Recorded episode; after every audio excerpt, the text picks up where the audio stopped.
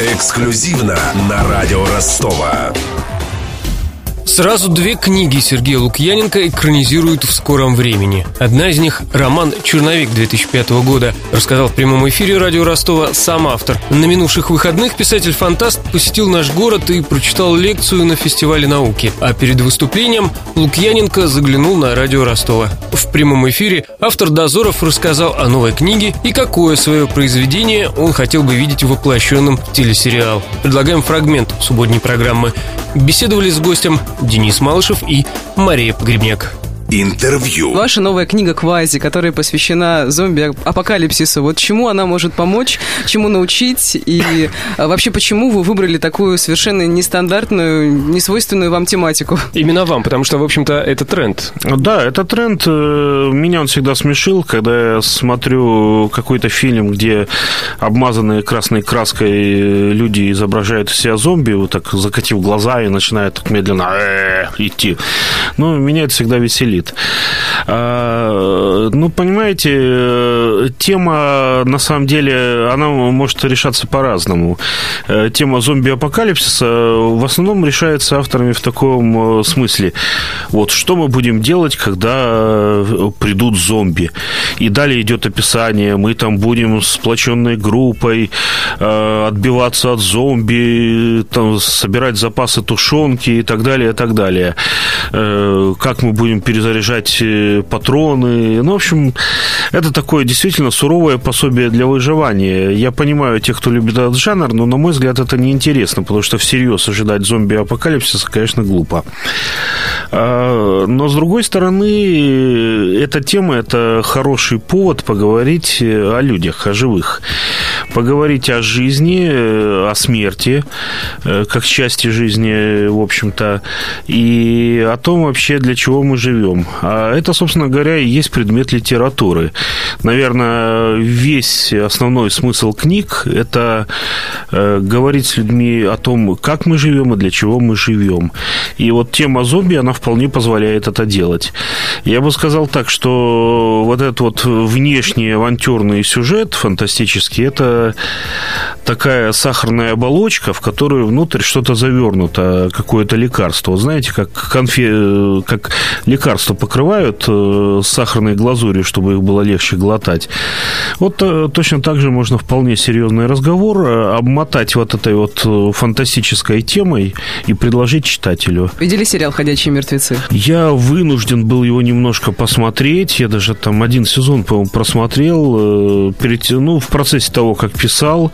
Я, в общем, убедился э, в том, что я не зря его не смотрю. Ну, с тех пор я запомнил фразу про Карла. Да, там, представляешь себе, Карл.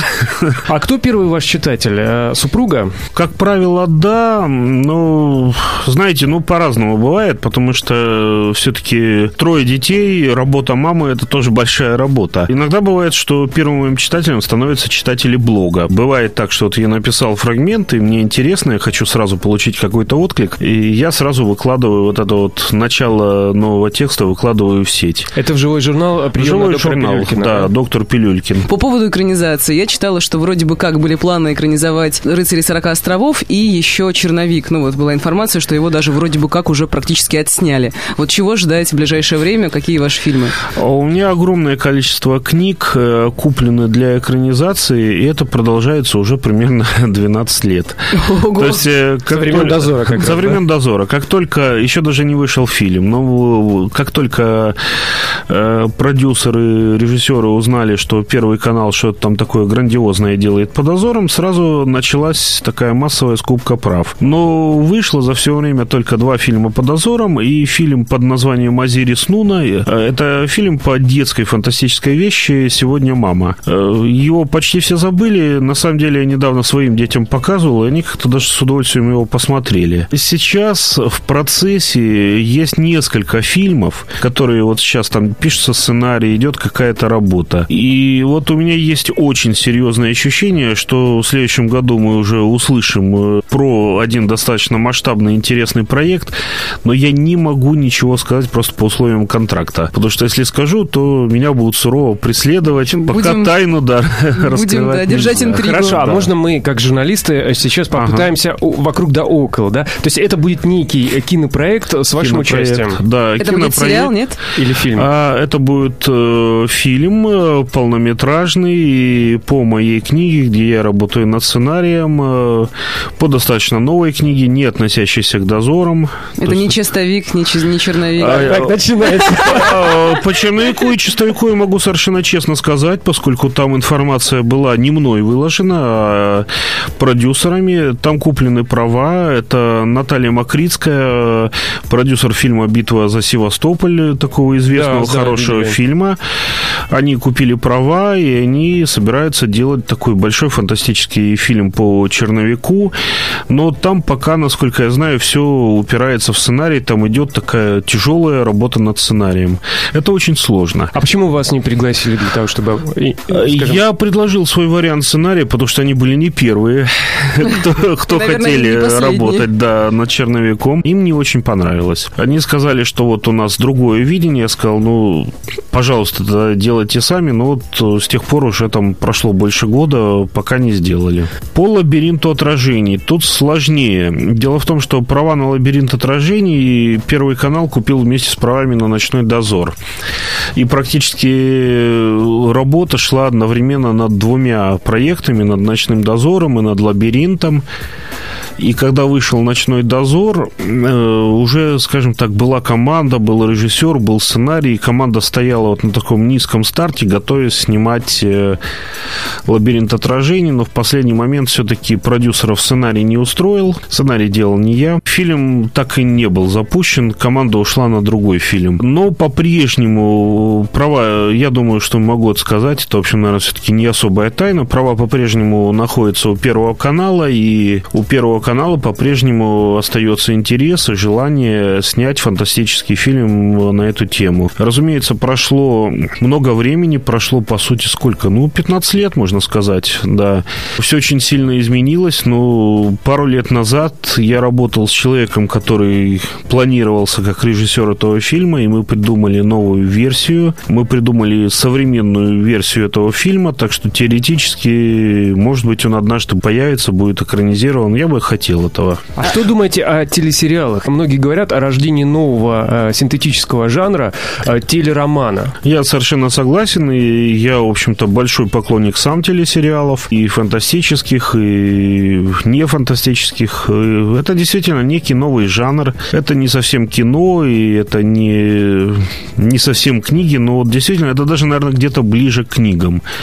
Вот, собственно говоря, полноценную экранизацию того же «Ночного дозора», вот такую, которая действительно будет близка к тексту, я вижу только в виде сериала. Я работал над несколькими сериальными проектами, и несколько из них э, остаются сейчас тоже в таком положении низкого старта, но, опять же, все жду, жду возможности про это рассказать и жду отмашки от продюсеров, да, начинаем работать. Честно говоря, судя по «Игре престолов» и «Ходячим мертвецам», сейчас все очень хотят зомби, кровь, мясо. И Ну, драконов. Да, и драконов. Ну и драконов, да, еще там есть карлик, как э, поется в одном таком популярном ролике. А вам, кстати, нравится «Игра престолов»? Вообще, А, было ли желание что-то такое откровенно фантазийное написать, никак не связанное с современными реалиями? Э, Ну, было, и у меня есть несколько книг, написанных в таких фантазийных реальностях, э, но не настолько брутально. Я «Игру престолов» прочитал очень давно, еще как только появился русский перевод. Я тогда, помню, выпучил глаза, э, кинулся звонить издателю, потому что я там наткнулся на «Ночной дозор» и иных на первых же страницах. Те, кто охраняют там эту стену, они там называются, называются «Ночной дозор», а вот эти все одичалые за стеной называются «Иные». И я так просто в ужасе звоню издателям, говорю, слушайте, это серьезно или там переводчик просто под мою книгу название?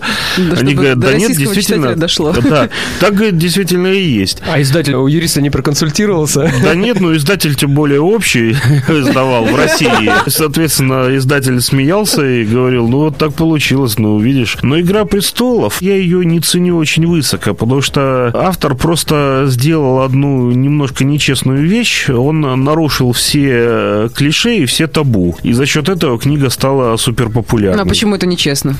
Потому что это срабатывает только один раз. То есть, как говорится, один раз можно написать гениальный детектив, где убийцей будет следователь. Что сделала в свое время Агата Кристи, за что ее, так сказать, там коллеги чуть не выгнали там То из английского среди э, в, в писательском цехе есть некая договоренность, не нарушаем табу. И вот появляется... Нет, некий- ее, ее, нет, ее нет формально, но есть некое, в общем, устоявшееся правило, что нельзя убивать подряд всех главных героев непрерывно. Вот, вот Как это любит делать Джордж Да. Мартин, да? А, Джордж Мартин нарушил это правило и замечательно доказал, что можно. Полную версию интервью с писателем Сергеем Лукьяненко можно найти в наших пабликах ВКонтакте и Фейсбуке. Программа вышла в прямой эфир в субботу. Беседовали с гостем Денис Малышев и Мария Погребняк. А в студии помогали Кирилл Мантульников, Александр Попов и Виктор Ярошенко. Эксклюзивно на радио Ростова.